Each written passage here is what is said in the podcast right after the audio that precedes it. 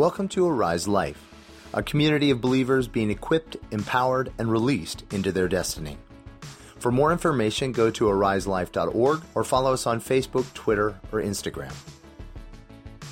I remember hearing this phrase years ago that the generation that experiences a move of God always rejects the next move of God. Why do you think that is? Any guesses? It doesn't look like the one you had. God does not repeat himself. You guys remember how did he divide the Red Sea? Anybody? Moses did what?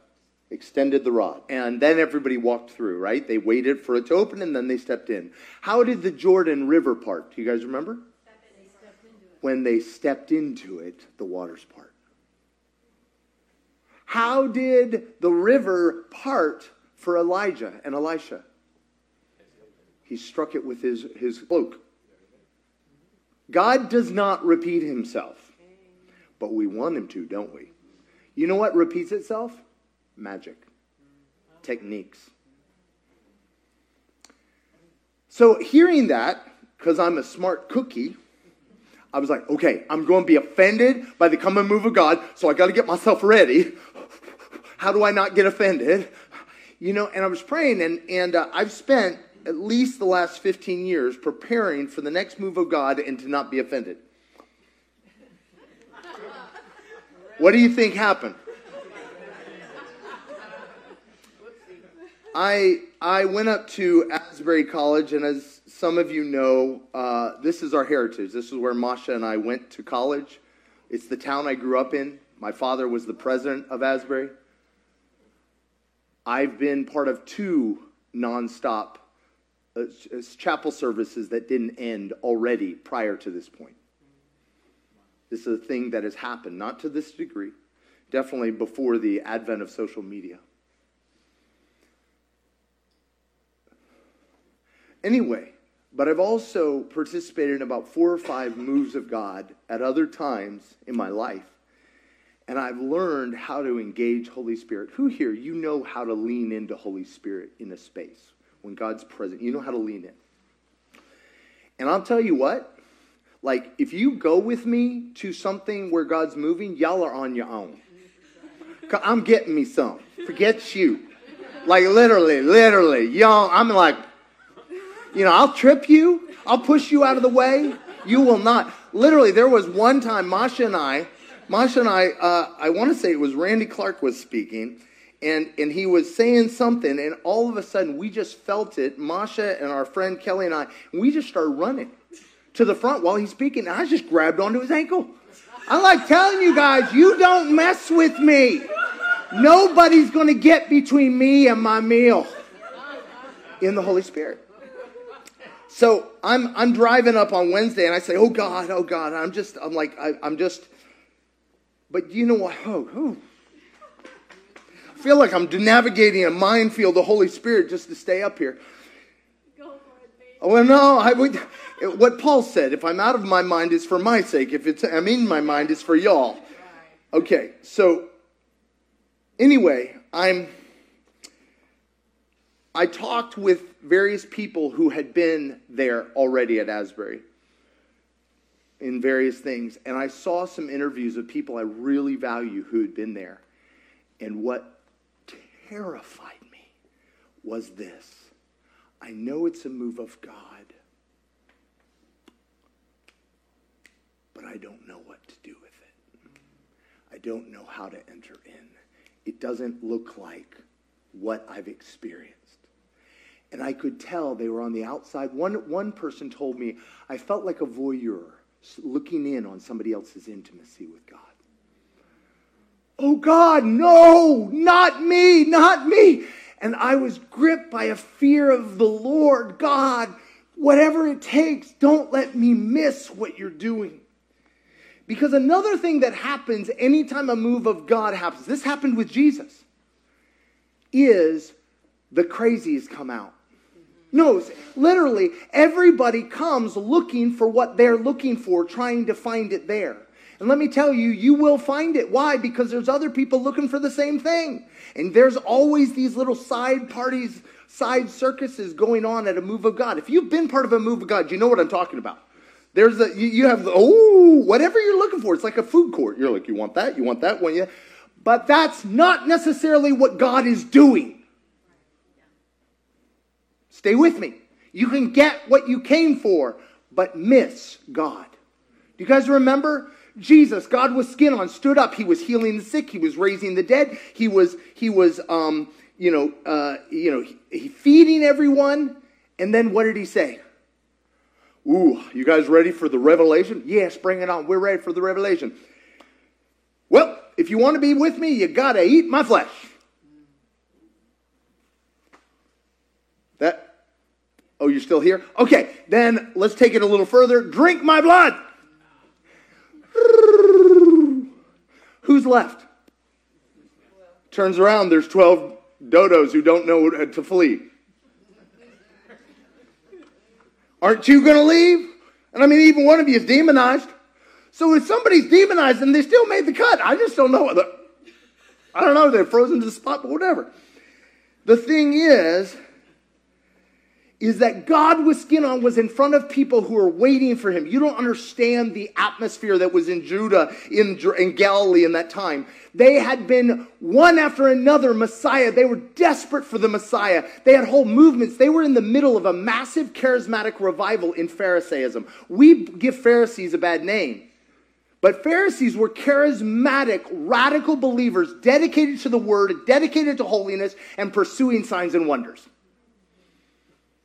They had healing, they had exorcisms, deliverance, they had the whole, the three of the greatest rabbis to this day that um, Jews look to were in Galilee in the first century. How many of them followed Jesus? How many Pharisees followed Jesus? How many Sadducees? Guys, the very people who were desperately looking for him missed him. And so I was terrified. The fear of the Lord was gripping me so bad. And I'm driving up there, and the Lord's like, hurry. I'm like, I'm hurrying. I don't know why I'm hurrying. They're not ending. I don't know. I don't know. Anyway, I get up there, and it's already at that point, it, it's packed out. It, uh, they're saying people are waiting hours to get in. And the Lord's like, hurry. And he, and he like literally guides me in. I, I mean, I know the back ways. So, you know, uh, you got to be from around here, you know what I mean? Anyway, and, uh, and anyway, I, I find this spot. The Lord's like, park there, park there. And I'm like hurrying there. And as I get there, it turns out they literally just kind of announced a break and everybody's fleeing, leaving the building. And I'm able to pretty much walk straight in. Get a seat right in the middle. I didn't know it was reserved for students. I'm dumb. I just was like, I'm getting me some. I'm glad I didn't know. I did it. I, I, I sinned uh, by accident. Anyway, and I'm just there. I'm like, and worship is going. And uh, maybe you heard the worship was off key, two or three people. Sometimes the instruments were together. I'm like, that's all right. I'm not going to stumble over that. I'm getting me some. Right? Leaning in, get me some. And I'm leaning in, I'm starting to have a good time. And Jesus said, Stop it. I'm like, that's what I came for. And he said, You're going to miss what I'm doing because you're getting what you want.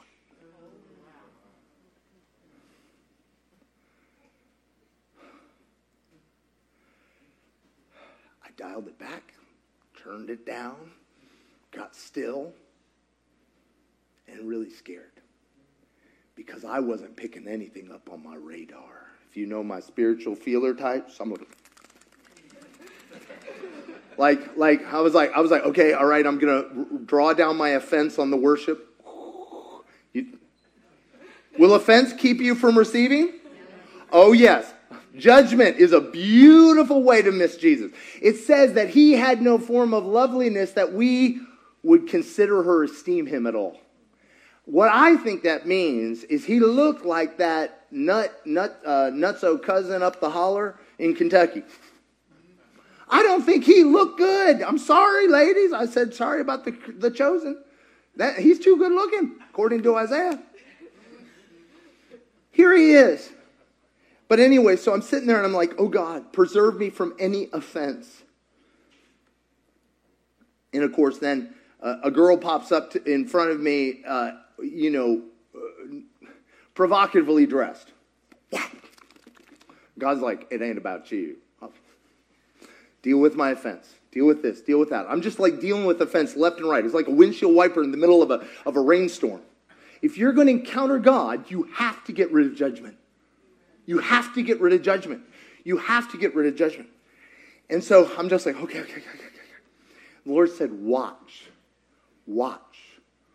And then some, I'd hear somebody, and somebody'd rise up and start to do what we know to do in the middle of the Holy Spirit, don't we? Somebody starts blowing a shofar. I'm like, oh? It's like dropping a rock into the ocean. It makes a sound and disappears. It like it didn't, I was like, it didn't resonate with what God was doing. I was like, okay. Then somebody starts going, ah, no, no, no. Drops like a rock into the, and I'm like, there's a quietness in the place. And I'm like, okay, Lord. I felt like Elijah. Remember Elijah when he's in the cave and he goes, and then there was a, a, a earthquake, but God wasn't in it. Then there was a thunderstorm, God wasn't in it. Then there was lightning, God wasn't in it. And then there was a still small voice. I was like, I'm watching, I'm watching, and I'm becoming increasingly full of the fear of the Lord that I might miss it. But you know what? If we're not to miss the move of God, I'm so grateful we can look to Scripture for some background. Do you guys remember John the Baptist? John the Baptist was the cousin of Jesus. Knew him growing up. There he is. He's preaching repentance, all this stuff, this incredible move of God. People are coming out, getting baptized, getting set free. It's amazing. And then Jesus shows up. And John goes, Man, you should baptize me. I don't. And he goes, No, this has to fulfill the word. So Jesus gets baptized and he comes out of the water. John hears the voice of God as, a, as the Holy Spirit descends on Jesus as a dove and says, This is my beloved Son in whom I'm well pleased. Who has John the Baptist known Jesus as his whole life? Cousin. The ugly one from Galilee. Right? Like he's known him. Do you want to know how you'll miss the move of God? Because you think you know. Do you know who the greatest prophet in your life is? The person you live with. That you do not esteem at all.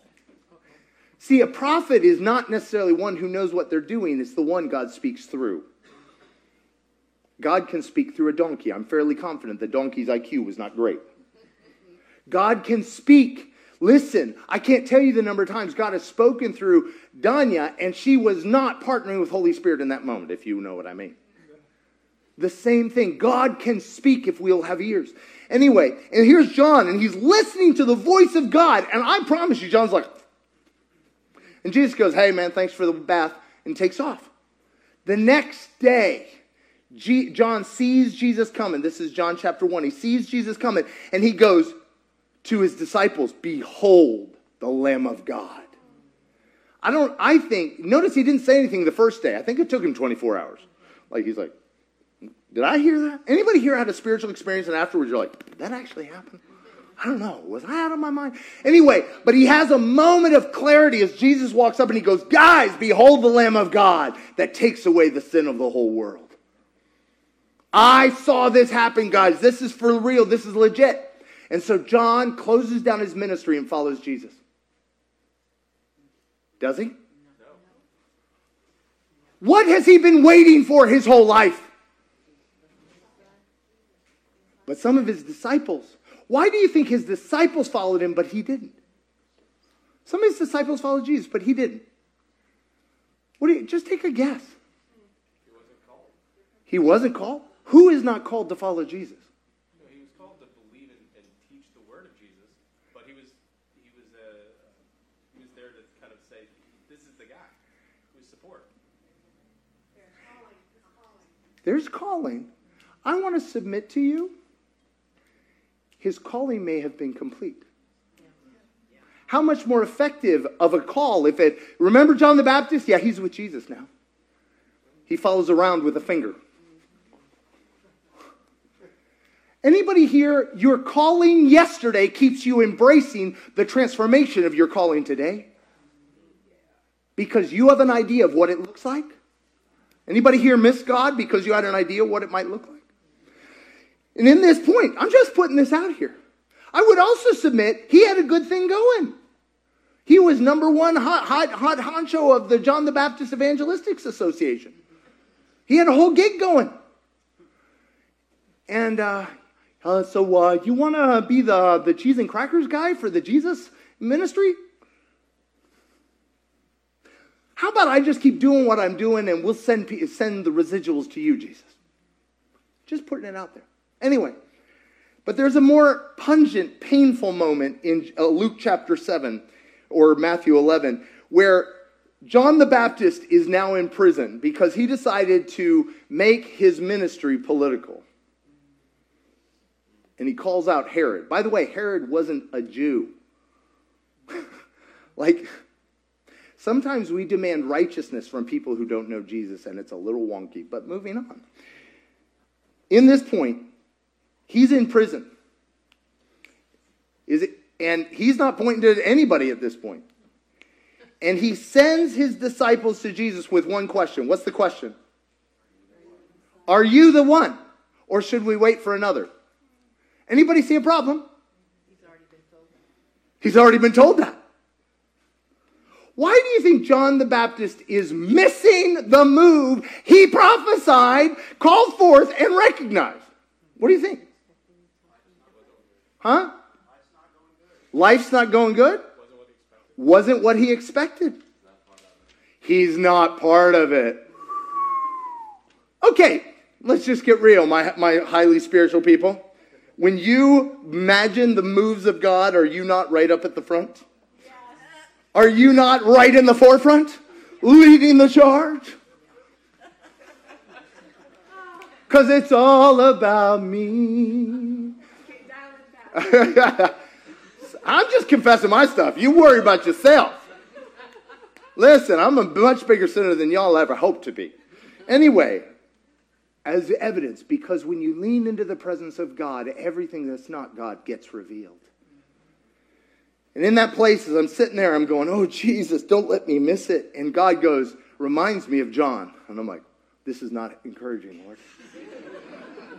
this is not encouraging. This is not encouraging.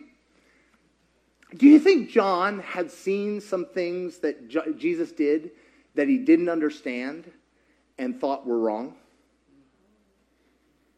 Anybody here judged your neighbor and found out you was the one who had an issue? I mean, not you, I've done that, right? Right? It's amazing. Here, you know, there's some things, maybe you heard some gossip in the grapevine from Nazareth. Oh, man. Whatever. Anyway, John is having second thoughts because it didn't look like. And Jesus turns around and says this amazing phrase in, in uh, chapter 7 of Luke. Let me just flip there real quick. He says this phrase.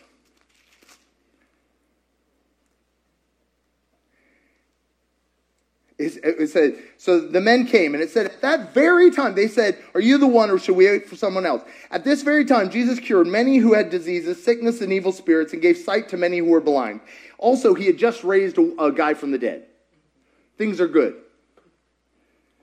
He said to the messengers, Go back and report to John what you have seen and heard. The blind receive sight, the lame walk, those who have leprosy are cleansed, the deaf hear, the dead are raised, and the good news is proclaimed to the poor. Now, this isn't a random list, by the way. This is a list that the, that the Messiah Watchers had on their website. Signs of the Messiah, right? Now, remember, the Pharisees have all the signs of the Messiah, and they still missed him. Jesus is pulling, just copying and pasting from a website. These are signs that every one was looking for, but he's quoting particularly from Isaiah 29, Isaiah 35, and Isaiah 31. But there's one thing missing from that list. You guys remember how Isaiah 61 goes? The Lord has anointed me, right? To preach what? Good news to the poor. Yay! We're doing that. Check. Release those who sit in darkness. Who's sitting in darkness? John the Baptist. I only see six out of seven things on that list, Jesus. Are you really you? I would submit every single one of us has an offense at the point of our pain and lack that will keep us coming to Je- keep us from coming to Jesus except through that one thing.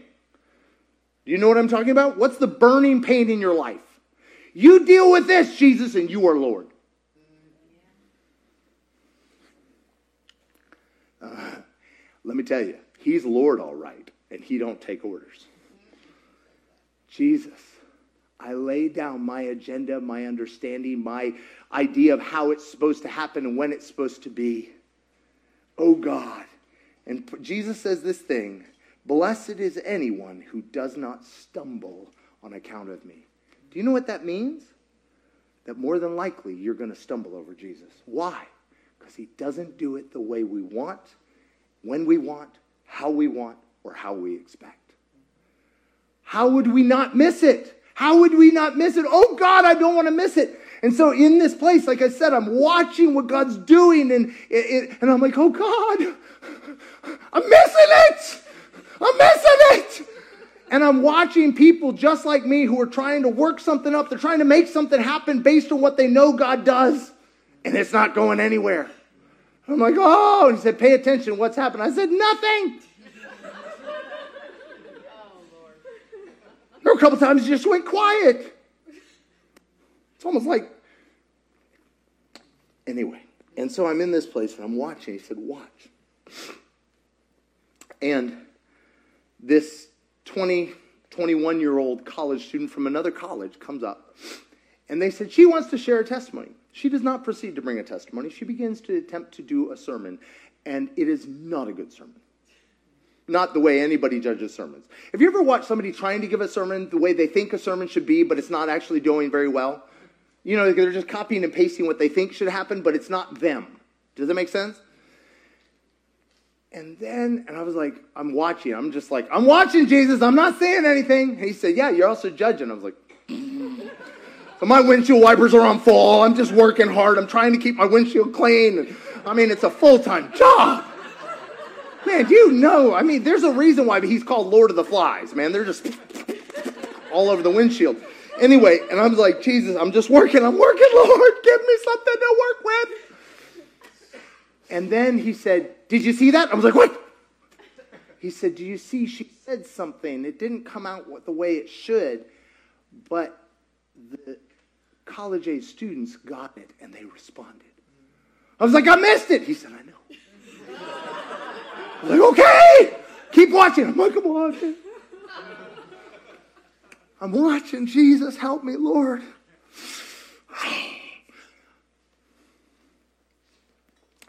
And then she begins to, she kind of gets a little broken free from what she thinks people are supposed to do when they're on stage. And she starts being more vulnerable. And the young people begin to respond. Respond. The young adults, under 25, begin to respond. What I watched, though, is most of us didn't. I've just got to tell you, I was like, okay, I'm with them. I don't know what this is. I'm with them. I'm, I'm not getting it, but I want to get it. I said, oh, God, what am I not seeing? He said, keep watching. Keep watching. He said, everything you're looking for is not what's happening here. I, yeah, I, I get that. I get that. Help me, Lord. He said, keep watching. So watch, I watched as she became more and more vulnerable, more and more real, less and less, you know, in the box and well put together. And the and the and the and the more and more God's power began to flow out to the 25 and under. And a few of us over began to get it. Just a few. I can still see people like, I need to work this up and the stillness and the gentleness that was coming over the, the students was palpable. I was like, okay, God, you're doing something. I still feel like I'm a little bit on the outside. Keep watching, keep watching, keep watching. And God began to do something. And I began to learn how to perceive it and enter in because I didn't ask it to be what I wanted or what I was looking for. I'll get to that in a second. But how do we not miss it? And I was like, oh God, oh God. So I'm, I'm doing this whole thing with John the Baptist. I'm like, oh Jesus, I need to go study that scripture. I'm not getting anything anyway. Might as well have a Bible study. and Jesus, and I was like, where is that? You ever done this? You're like, where is that in the Bible? And I, and my mind popped in Luke 8, and I was like, aha, nope. Well, obviously I can't hear Jesus. So then I flip, I finally find it in Matthew 11. Well, as we saw, it was, it was in Luke 7. I was only off by one.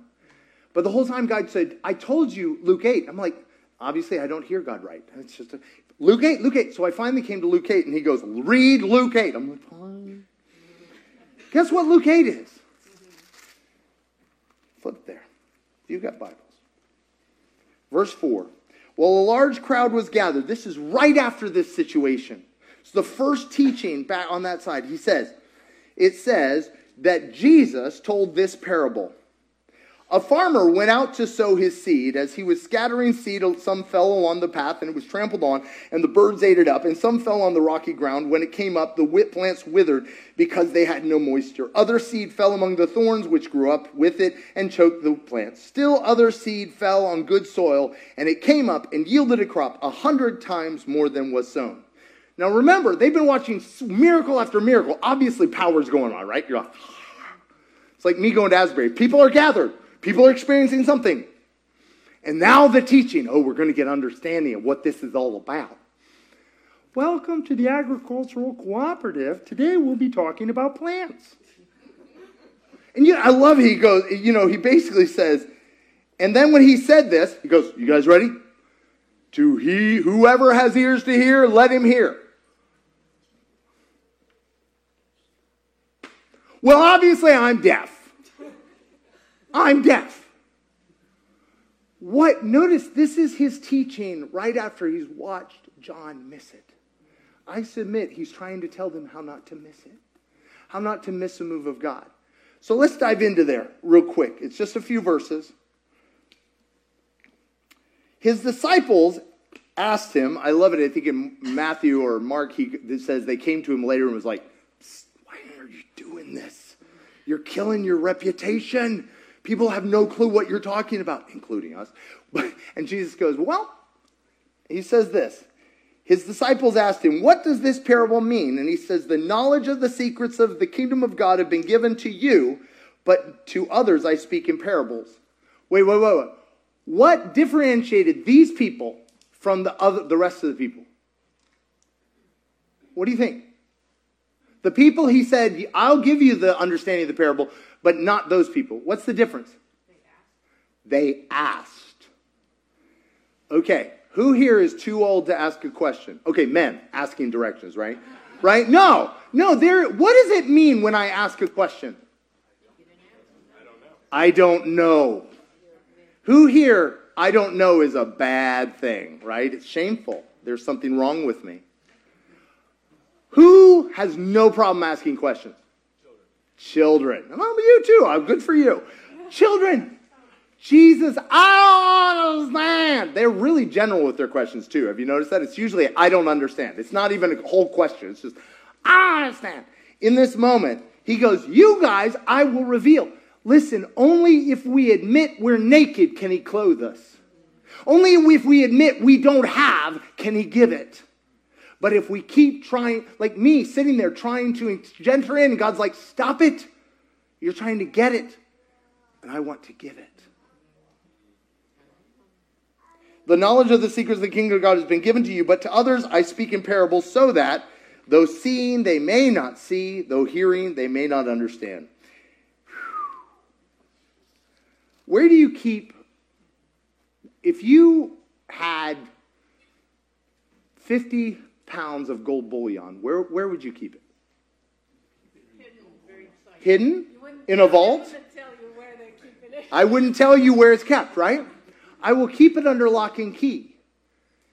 The secrets of the kingdom are indeed the greatest riches. Where does he keep them? Behind a door that only humility can access.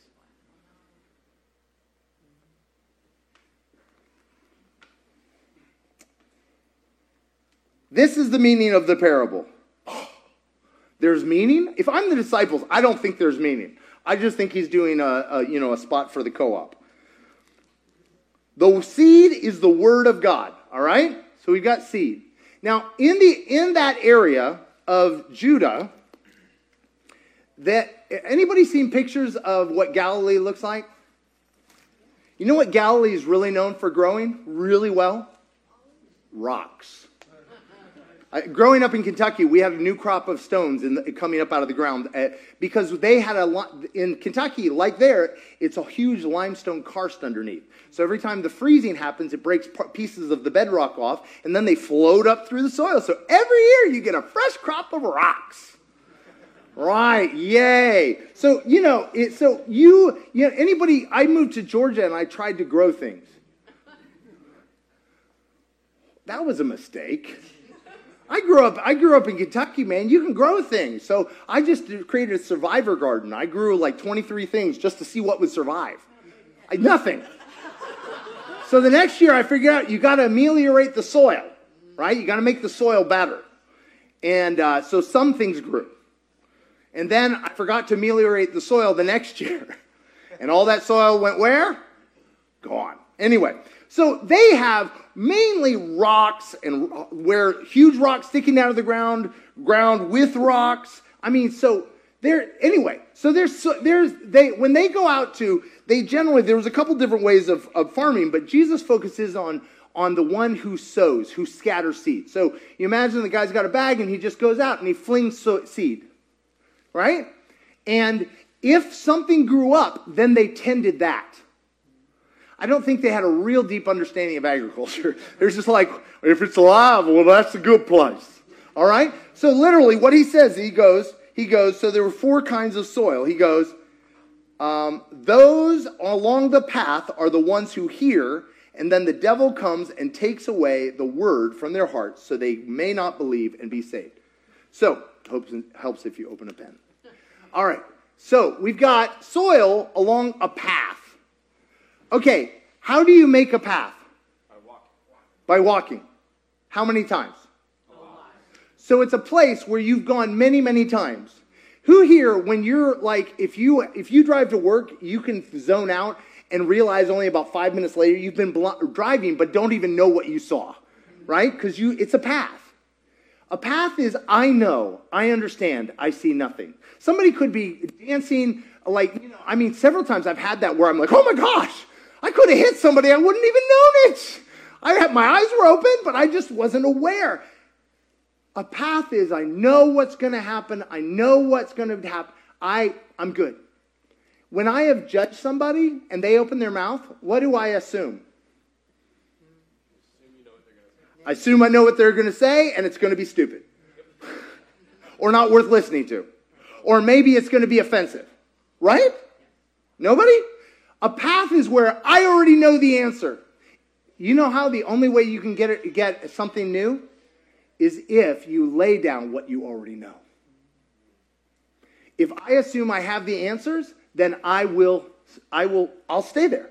And so what he, who do you think in Jesus' time had the answers? Hmm? Pharisees. They had all the answers. They had answers upon answers upon answers. I love one of the things they say about, even today, about the students in seminary, yeshiva. They say if you have seven students, you'll have eight opinions. Right? And they're all ready to die for it. Like, it's regular to have fist fights in seminaries. It's hilarious. Anyway, but, but I would submit he's talking about the Pharisees. Why, why does the seed there not bear fruit? What does it say? It can't go through the soil. Why? Because it's hard. But what happens to the seed? Birds eat it. Birds eat it. The de- and he says the devil comes and takes it away. Do you know what I would submit? Offense and judgment and unforgiveness caused me to partner with the enemy and allow him to take away when God is speaking from the very word of God that I've been waiting to hear. And nine times out of ten, he'll put it in the mouth of the person I'm least interested in hearing it from, aka the person I live with.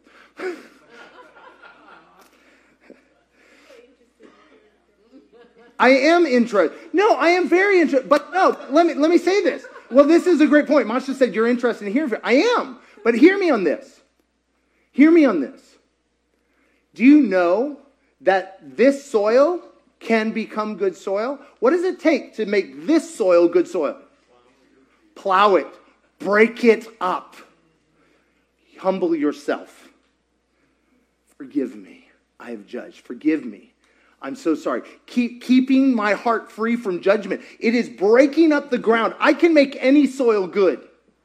There is no such thing as bad soil. If I will simply allow God, I can break make that soil good if I will humble my heart and I can receive.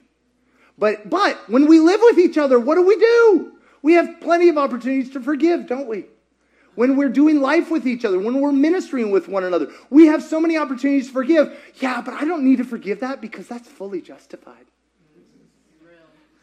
And it's true. I mean, that's my discernment. If your discernment gives you something other than the fruit of the Spirit, you might have reason to check it. Just saying that. If you get something in your discernment that's not bringing the fruit of the Spirit, take it to Holy Spirit to exchange it for what He says over that. Moving on. That's a freebie. All right, the next one. Those on the rocky ground are those the ones who receive the word with joy when they hear it, but they have no root. So, so what he's talking about, we had a lot of these in in uh, in uh, and you, we have them here, but in Kentucky you have these big limestone stone lumps, and soil would gather on top of them, but the soil is very shallow. And so what happens is when a seed gets in there, Normally, what direction does a seed first grow? Anybody know? Down. And then up. Down, then up. So what's happened is, is instead, if a seed goes into super shallow soil, it sends all of it upward. So it actually go, grows twice as fast. But do you know what happens? As soon as the seed's energy is exhausted, guess what happens? It dies. It has no food. It has no way to get food from the soil. In other words, um, the ground is not broken up with humility of heart. And it doesn't bear fruit. Anybody have some rev- experience of that where you had an incredible encounter and it went nowhere? Usually that's because of, of this.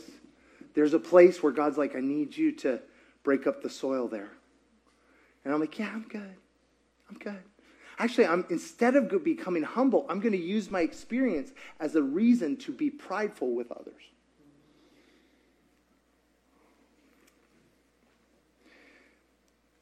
They have no root. Where, where is the roots? Where are the roots? Underground. Underground. Can you see them? Nobody can see your roots. Nobody can see our roots. What are roots? They are our walk with Christ. They are our heart. It is, is Lord, you know, he said, you know, rend our hearts. Oh God, not our garments. Lord, break my heart. Bring me to humility.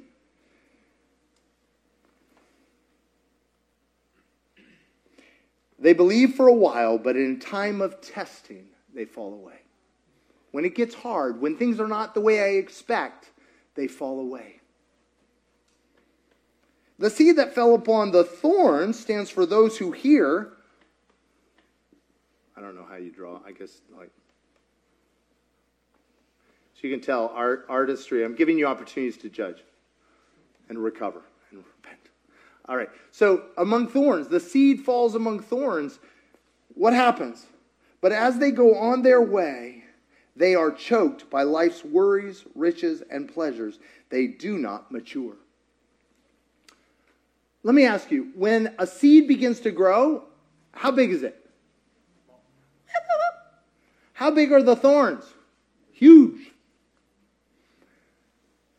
If we do not prioritize the sweet, humble beginnings of what God's doing in our heart, when we encounter the thorns, the big stuff, guess what? It'll eat it up. But guess what? You can do. Do you know what you can do if you've got thorns in your life? Water heaters? Water leaks? What can you do?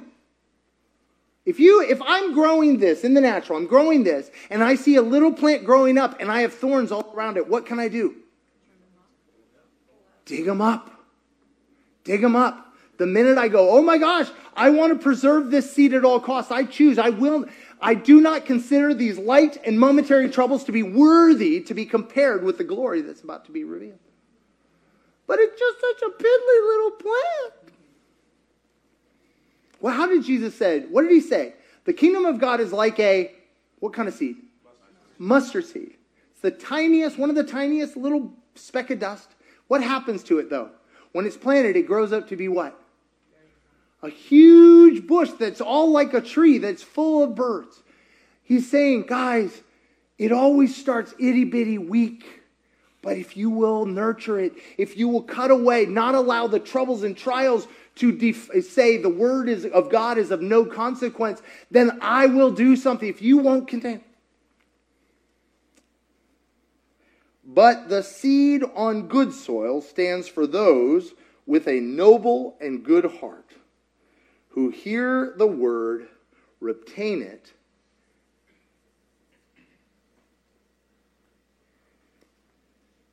hear the word and what? Hear the word and retain it. That means that when you get a word, it actually takes active choice and participation to retain it. Anybody here lost a word? Lost, God did something, but you've lost it? Retain it. I've got great news for you. If you have gotten a word from God but lost it, He never did. And if you will humble your heart before Him, He'll return it to you. How do I know? Been there, done that. I've lost more words than you'll ever hope to lose. Kind of a professional. I've lost them by judging the person giving them. What are you, some other ways do you think we lose words? Pride. Pride? Focusing on yourself. Focusing on yourself? Distraction? False idols. Come on. Not believing it. Unbelief. Come on.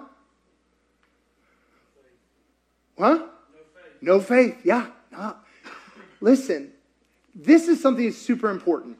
When God gives you a word, your heart will may recognize it, but it will war with your mind. Anybody know what I'm talking about? And in that moment, faith is a what? Choice. A choo- choosing to nurture that. Now, I've got a question. Uh, any farmers out there? How long do you think it takes to go from a seed to a full plant that gives you 40, 60, 100 fold? A season?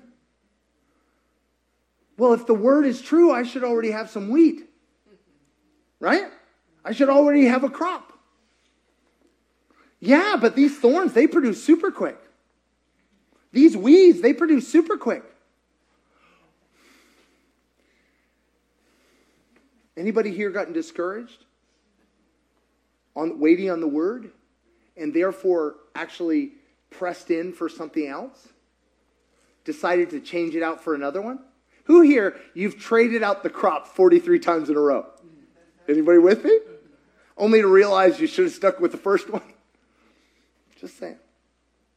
But the seed on good soil stands for those with humble, noble, and good heart, who hearing the word retain it, and by what? Persevering, produce a crop. What, do you, what does persevere mean? Keep staying in there, baby. Staying in there. I would say staying in there in humility. Anybody found that? How often do you need to forgive the people you're doing life with? This hour? I don't know, this minute, right? Anybody here had to forgive people for things they didn't do, but the devil told you they thought? My feelers are all like, yeah, I know that one. The devil tells me everything everybody else is thinking. no, the reality is perseverance is not a passive thing, it is extremely active. It is holding on to the Word of God and not letting it go. Do you know what I would say is one of the biggest marks of what God is doing at Asbury? Humility. Humility.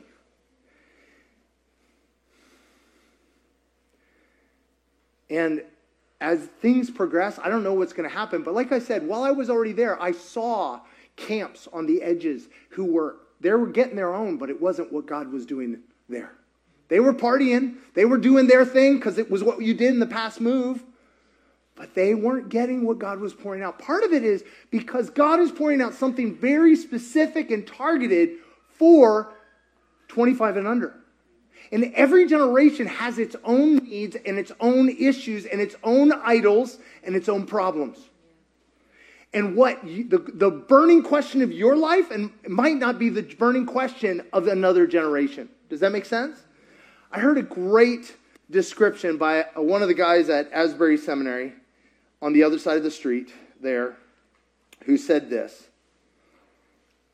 There was a whole thing. He was just giving his feed, uh, feedback on this, but he said this I find it interesting that God would mark this outpouring with a tangible sense of peace. Do you know it was peace? But it wasn't the peace of a mighty wave, it was a peace of still water. A tangible sense of peace for a generation with unprecedented anxiety. A restorative sense of belonging. See, you want to be offended? Go watch the, the sermon. Anybody watch the sermon that started it all? There ain't much at home to write about. It's like he had a form of God, you know, he had he had no form of loveliness to attract us. I was like, I was looking at the guy, and I was his name's Zach Meerkreebs, and I thought, okay, Lord, I shouldn't ask this, but why him? it's really important to ask the questions you're actually asking and not religiously edit yourself. Because you're still going to ask them. Do you know what I'm saying? Oh, I shouldn't ask that. I am. A, he said humility. He said, he said, Peter, everybody else was too proud. He said, I can use one humble person over a thousand gifted people.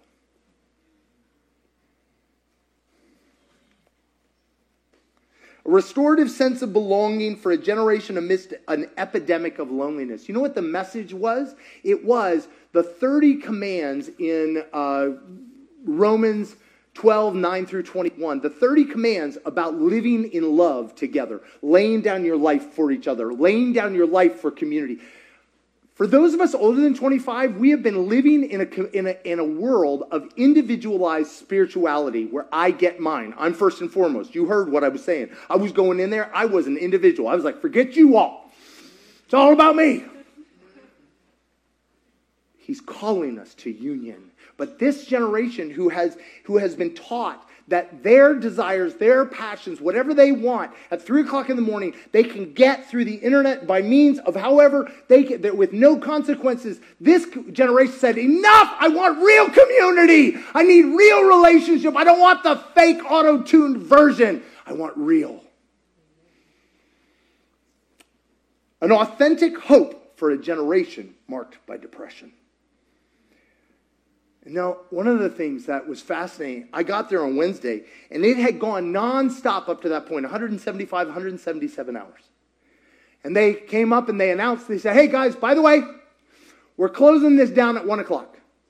All right, my people, I'll, I'll get there for you. You don't have to go there. I'll, I'll, they'll bring this one home. Quench the spirit, will you? I was like, God, I, I want to hear. What are you doing? And they explained, we are submitting to leadership that wants to protect health and life, and we need to close this down so people can get some rest. And do you know what? The youth responded roaring joy and applause. The ones who have no problem staying up all night. Those of us who have a problem staying up all night, we're grumpy. I came all this way for a real move of God. and You guys are shutting it down. And God said, I need you to stay till tomorrow. The next day was noon. Uh, I got to take in one of my dad's seminary classes across the way. And then I got out of there and I got in line at 1145 in the pouring rain. I thought, oh, great, it's raining. Nobody will stand in line. I was about a half mile away. in the pouring rain, I found out my coat is not, in fact, waterproof. Uh, and I waited but I got in and I got a great place and I'm standing there and the Lord said, I need you to watch. See, I don't need you to judge, I need you to watch. I don't need you to judge. I need you to watch. I need you to watch and see. Do you know what I saw? It was better than when they turned it off. When they created boundaries, the stream flowed better. It wasn't about being afraid of some fickle, capricious God leaving us, but in fact, they created space. And you know how they did it? With radical humility on their faces, saying, God, we don't know what to do. But another piece that I so love many times in the Jesus people movement of the 70s, elder leadership did one of two things they either shut it down or they abdicated authority. So, well, you guys obviously know what's going on. Go for it. The leadership at Asbury has done one thing they, they are nameless and faceless but they use their authority to create a place of protection and safety and clear boundaries. And that's why they've said, listen, we know what this is about. This is about 25 and under. So we're making this space for 25 and under. And if you're offended, I'm so sorry, but please intercede for them. And we're going to create space so they can come in. Please pray with us for that. Even though, even though that should shut it down. Has it shut it down? Anybody seen? The place is un- overwhelmed with people coming. They can't even get in. A friend of mine waited nine hours in 20 degree weather yesterday. Still hadn't gotten in. Guys, the hunger is real, but they continue to say, we're fine. They had, they had Fox News and Tucker Carlson say, we want to come out. They said, please don't. They had several of the greatest worship leaders in the nation say, we would love to come and offer our gifts. They said, please don't. Why? Because it's not about y'all or me. It's about what God is doing in this generation. And the only thing we can do is not make it about us, but make it about Him and what He wants to do. And God said, Is it enough for you to be a friend of the bridegroom?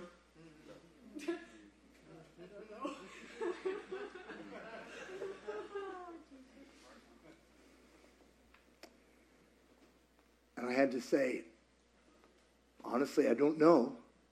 But God, is that what you're asking of me? He said,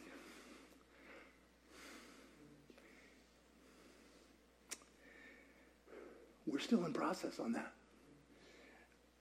Part of me, I want mine. I want what I get. I want my, no, what you have for me, Lord. I'm confident that whatever you have for me will be what I need, what I want. Oh God, let it be. The interesting thing is, again, for a generation raised on studio perfect music, auto tuned, right? Any rap, rap fans, like uh, old school rap, you're like, mumble rap, are you serious? No, the, the thing is, but raised on studio perfect, there's a hunger for authenticity. And they run. So, one of the fascinating things that happened in worship is that they would, the people singing many times wouldn't hold the mics up to their mouth. Oh, well, how are we supposed to follow? You know why they would do it, I believe? Because it was never about them. Many times the room singing quietly would be louder than what was coming through the microphones. And many times the singers would just stop and the people would take over. It was authentic. It was, and I love the way this guy described it participatory adoration. It was simply adoration. It was so gentle, it was so quiet, and yet so powerful. Very much in contrast to so much of the worship that they've been raised on, and we've been raised on. But this is what God was doing. It wasn't perfect, but it created space for all of them. One of the things I love about this house is we all sing. That's actually very uncommon in this day and age. It's participatory.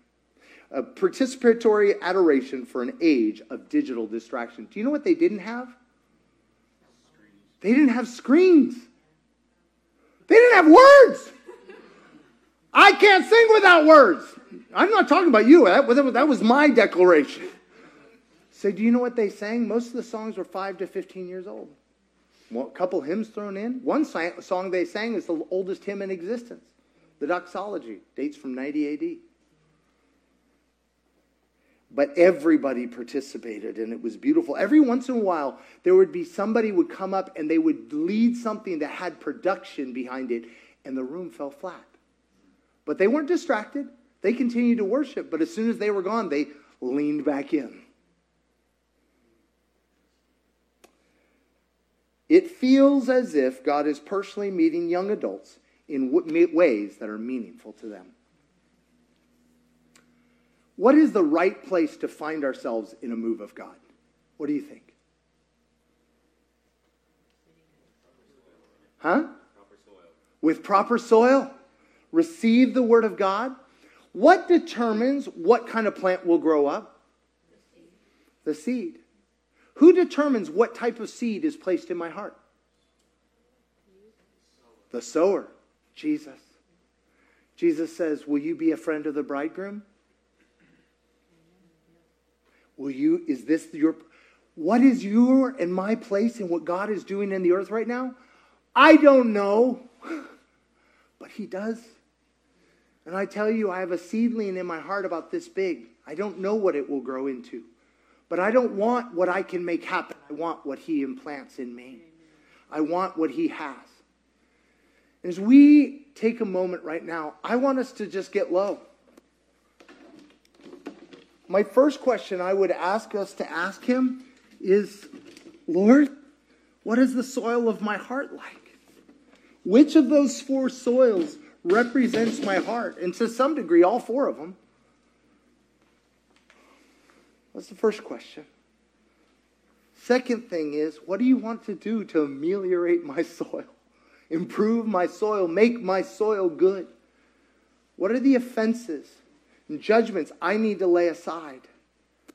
What are the, the fears and confusions and unforgiveness I need to lay aside? What are the things that haven't worked out in my life that I need to lay aside? What are the agendas I need to lay aside and surrender to you? That my heart would be free of those things the rocks, the weeds, the, the thorns, and the path would be broken up that I could receive the seed. And the third question Lord, what is the seed you want to implant in me in this season? How do you want me to respond to what you're doing in the earth right now? Lord, we trust you. We worship you. If we could have the worship team come up. As we go into worship, let us have humble hearts, humble hearts that are crying out for whatever God has for him, for us. Not our, our agendas, not our past, not our history, not what we expect, not what we think, but what he has for us. Let our hearts be hungry and humble to receive from him.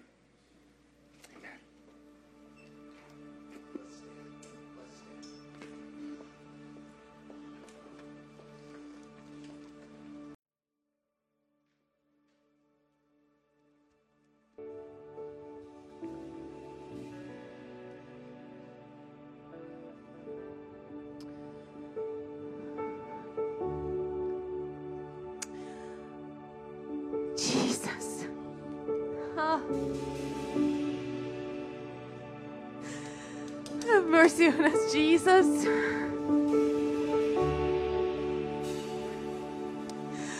I just feel like I've been like in the crash course of just um repentance this week and just like Jesus. And I keep hearing if you've gone low, go lower. If you've gone lower, go lower.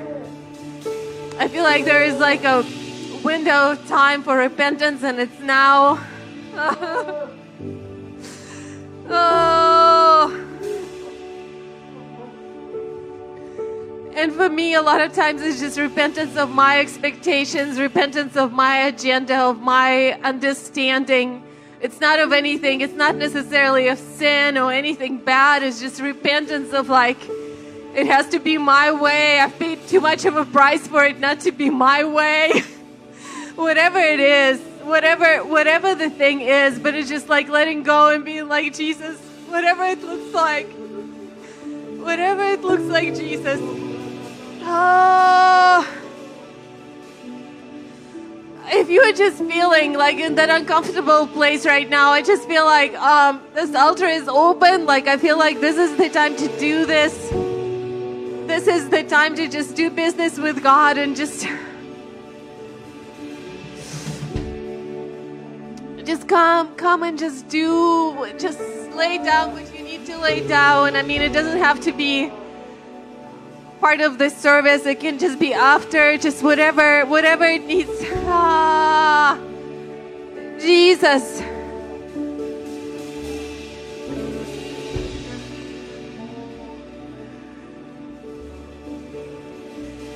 Jesus, whatever idols, whatever gods, whatever expectations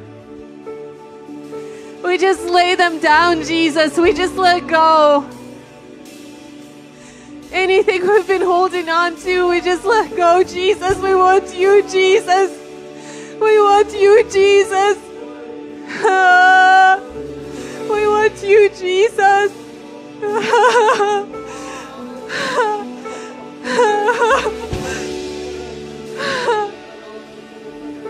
we want you, Jesus.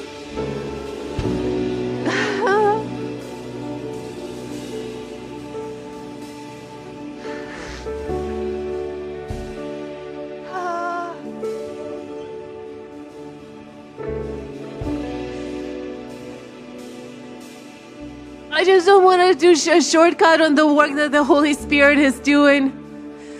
Ah, Holy Spirit, we just want you to do what you want to do. We want you to prepare us in how you want to prepare us.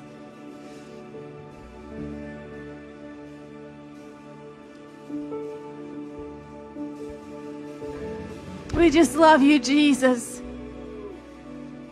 Prepare our hearts, Jesus.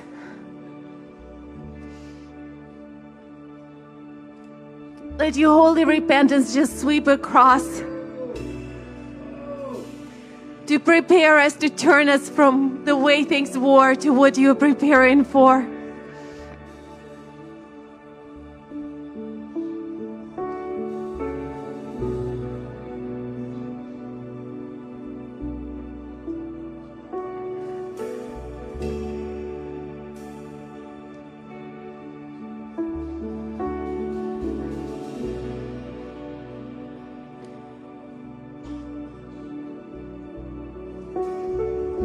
Love you so much, Jesus. Do what you want to do, Jesus. If the ministry teams can come forward, if anyone needs ministry for anything,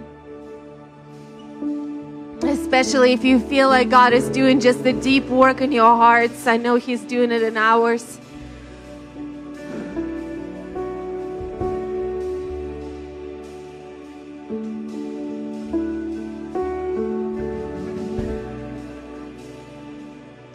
If you, like me, are just in the very uncomfortable place of feeling your soil being tilled and just turned over and ripped around, and I want to say that this space is open. It will be open as long as you need it. We'll switch over to just um, music eventually, but just don't let it just stop you. As long as you need, just come and pour your heart to God and just do what you need to do with let him do what he wants to do in you.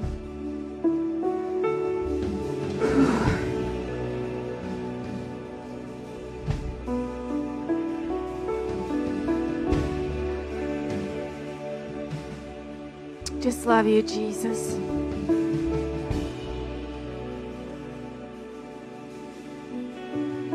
In Jesus' name. Amen.